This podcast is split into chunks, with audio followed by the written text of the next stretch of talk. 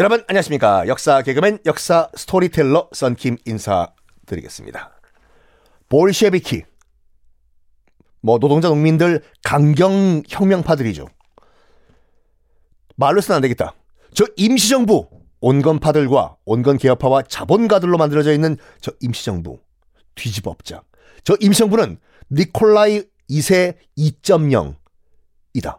똑같아. 업자 그래가지고 정말 이제 무력 투쟁을 시작을 해요. 레닌과 노동자 농민들로 구성된 임시정부 입장에서 봤을 땐 반란군들이죠. 또 반란군들이요. 그러니까 볼셰비키와 레닌 입장에서 봤을 때는 정말 혁명군들이고 모스크바 등등등을 시작해가지고 차례차례로 이런 주요 거점들을 볼셰비키들이 점령을 합니다. 모스크바는 아직까지 그때는 러시아의 수도가 아니었어요. 나중에 나중에 수도로 옮기는데 그렇지만 주요 도시였죠.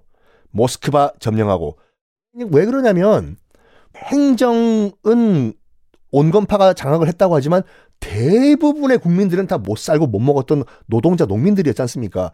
이 백성들 시민들 노동자 농민들이 한꺼번에 들고 일어나니까 레닌이라는 구심점 지도자가 들어와 가지고 정말 파도가 확 휩쓸듯이 모든 거점 도시들이 다 점령이 돼요. 볼셰비키에 의해서. 레닌이 드디어 마지막으로 결심을 합니다. 자, 이제 모든 러시아의 주요 거점들을 우리 볼셰비키들이 다 점령을 했습니다. 이제 마지막으로 수도 페테르그라드를 우리 볼셰비키들이 점령할 때가 왔습니다. 준비됐습니까? 됐습니다, 레닌 동지! 좋습니다. 자, 먼저 이렇게 합시다.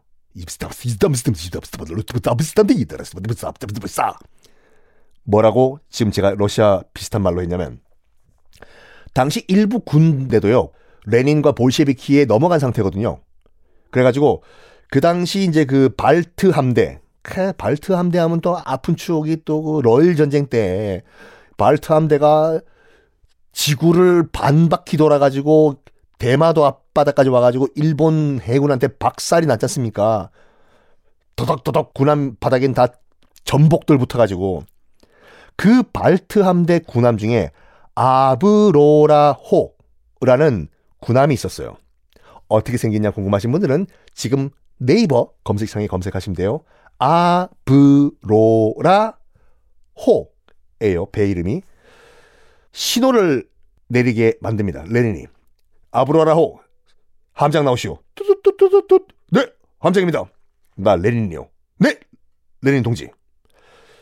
지금 황제가 물러갔지만 지들이 황제인 것 같이 니콜라 2세의 겨울 궁전을 장악하고 있는 임시정부. 그 겨울 궁전을 향해서 함포를 발사하시오. 함포 발사를 우리가 신호로 알고 일제히 수도를 점령하겠소. 알겠소? 네! 레닌 동지. 알겠습니다. 그래가지고 발트 함대 소속 군함이었던 아브로라호가 함포 사격으로 겨울 궁전을 향해서 포격을 시작하면 그거를 신호로 해가지고 일제히 수도 페테르그라드에 있는 노동자 농민들이 들고 올라가지고 수도를 한꺼번에 점령한다. 이러는 계획을 세워놨습니다. 자, 실제로 10월 25일 새벽 아브로라호는 약속에 맞춰가지고 겨울 궁전을 향해서 일제히 함포 사격을 시작합니다. 발포라! 퐁! 퐁! 어이 뭐야 뭐야! 당시 그 겨울 궁전은 조선 총독부가 빠져서 그 자리를 우리가 중앙청으로 쓴 것 같이 지금은 철거가 됐지만 리콜라 2세가 빠진 황궁이죠. 황궁이었던 겨울 궁전을 임시정부가 약간 정부 종합청사 비슷하게 쓰고 있었거든요. 그 정부 종합청사를 향해 가지고 군함이 함포 사격을 한 거예요. 빠방 새벽에 그 함포 사격을 신호로 페테르그라드에 있는 모든 노동자들이 일제히 주요 거점들을 다 점거해 버려요. 뭐 경찰서, 우체국 등등등 싹 몇 시간 만에 도시 전체 수도 페테르그라드가 혁명군에 접수가 됩니다. 그리고 10월 25일 새벽에 한포 사격을 했잖아요. 그날 10월 25일 오후에 노동자들로 구성되어 있던 혁명군들이 겨울궁전을 쫙 포위를 해요. 겨울궁전. 임시정부 인사들은 이게 어떻게 된 일인지 하면서 그 건물 안에 다 갇혀 있었거든요. 나와라! 너희들은 포위됐다! 이 반혁명 분자들! 어? 너희들 똑같아, 황제랑! 나와! 조만한테! 어? 3초 준다! 지금 포위를 한 상태였거든요. 안 나와요, 임시정부 인사들이. 내가 왜 나가? 이 나라는 우리 거야! 어디 노동자 주제, 어? 결국에는 그 다음날, 10월 26일, 10월 26일이 참 여러 일들이 일어났어요. 11.6이잖아요. 11.6. 음. 10월 26일 노동자들로 구성된 혁명군이 겨울공전 안에 진격해서 임시정부 인사들을 다 모조리 체포해서 나옵니다. 이것이 바로 진짜 오리지널 러시아 혁명인 러시아 10월 혁명의 시작이에요. 10월 26일이니까 10월 혁명의 시작입니다. 10월 26일 11.6 이날 러시아 임시정부가 붕괴됩니다. 자본가들과 온건 개혁파들로 구성된 이때부터 이제 그 수도가 점령이 됐어요. 이제 볼셰비키와 레닌이 주도하고 있던 혁명군이 1917년 10월이거든요. 1917년 10월부터 1918년 3월 다음 해죠. 한 5개월 동안 러시아 전역을 다 볼셰비키 세력이 접수를 합니다. 혁명이 완수가 된 거예요. 볼셰비키에 의해서. 이게 우리가 소위 말하는 그 러시아 혁명, 볼셰비키 혁명이거든요. 볼셰비키 혁명. 세계에서 가장 땅덩어리가 넓은 국가, 세계에서 가장 땅덩어리가 넓은 국가 러시아에 인류 역상 처음으로 사회주의 국가가 탄생하는 순간이었습니다. 그리고 러시아 전체를 다 저 끝에 있는 블라디보스토크 시베리아부터 저 서쪽 페테르그라드 발트해까지 볼셰비키 노동자 농민 세력이 러시아를 다 장악을 해버렸죠. 볼셰비키 혁명이죠. 그런 다음에 볼셰비키 혁명을 마무리한 다음에 1918년 3월 로마노프 왕조의 잔재가 남아있는 페테르그라드를 더 이상 수도로 할 수가 없다. 그래서 수도를 이전합니다. 어디로? 모스크바로 그때 수도를 바꿔요. 아니 이성계도 고려 무너뜨린 다음에 조선 세우고 조선 초기까지만 하더라도 수도가 개경이었어요. 개성 개성 인삼 나오는데 개성이었다가 고려 이 왕씨들의 그런 그 잔재가 남아 있는 개경에 더 이상 있을 수가 없다 해가지고 이성계가 이성계가 천도를 했지 않습니까? 지금의 한양 서울로 똑같아요. 로마노프 왕조의 잔재가 남아있는 페테르그라드에 더 이상 있을 수가 없다.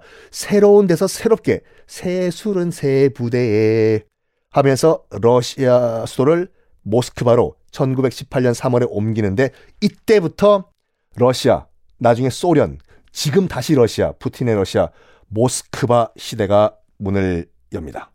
볼셰비키 혁명은 여러 가지 의미가 있어요. 일단 시작은 좋았어요. 시작은요.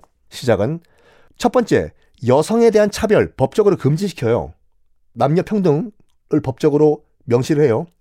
그리고 누구나 다 평등하다. 볼셰비키 세상에는 모든 사람들의 호칭을 다 인민과 동지로 통일을 해요. 그 영어로는 컴레드라고 하는데 컴레드를 그 동지란 말이거든요. 이거를 북한에서는 이제 어떻게 번역했냐면 동무로 이제 번역을 한 거예요. 그래서 우리가 북한 관련 뭐 드라마나 영화 보면 무슨 무슨 뭐 썬킴 동무, 뭐 리철진 동무 그 동무인데 동무가 이제 친구라기보다는 comrade라는 개념을 만들었을 때는 누구나 다 똑같은 동지다. 라는 의미였어요. 하여간 모든 국민들은 다 볼셰비키 하에서는 comrade, 동지다. 라고 서로 이렇게 부르게 만들었어요. 그리고 교회, 그 다시 이제 러시아 정교회죠. 러시아 정교회가 정치 간섭하는 거 완전 금지시켜요. 정치와 종교 완전 분리. 그리고 러시아 내에 있는 모든 민족들은 다 평등하다. 민족 평등. 법적으로 딱 박아버려요. 그리고 참 이건 대단한 게 뭐냐면 노동자 농민 정권이지 않습니까? 하루 8시간 노동제를 아예 법적으로 도입을 해버려요. 1917년 이때. 8시간 넘어서 근무하면 안 된다. 그리고 모든 교육과 의료 다 국가에서 책임지겠다. 무상교육, 무상의료 법제화해요. 그리고 질병보험, 상해보험, 실업보험 이것도 다 국가가 제도화를 해요. 실업됐다고 직장을 잃었다고 굶는 게 아니라 나라에서 다 돈 주겠다. 이거예요. 그리고 그 당시 러시아 로마노프 왕조의 저택들은 사진 보세요, 여러분. 어마무시해요. 이걸 다 몰수한 다음에 집 없는 노동자들에게 다 나눠주겠다. 그리고 니콜라이 2세의 궁전들이 한두 개가 아니었거든요. 그거는 다 박물관으로 만들겠다. 선언해요. 그리고 가장 중요한 거. 사회주의 경제 복구를 위해서 아직도 진행되고 있는 1차 대전 종전 선언을 하겠다라고 선언합니다.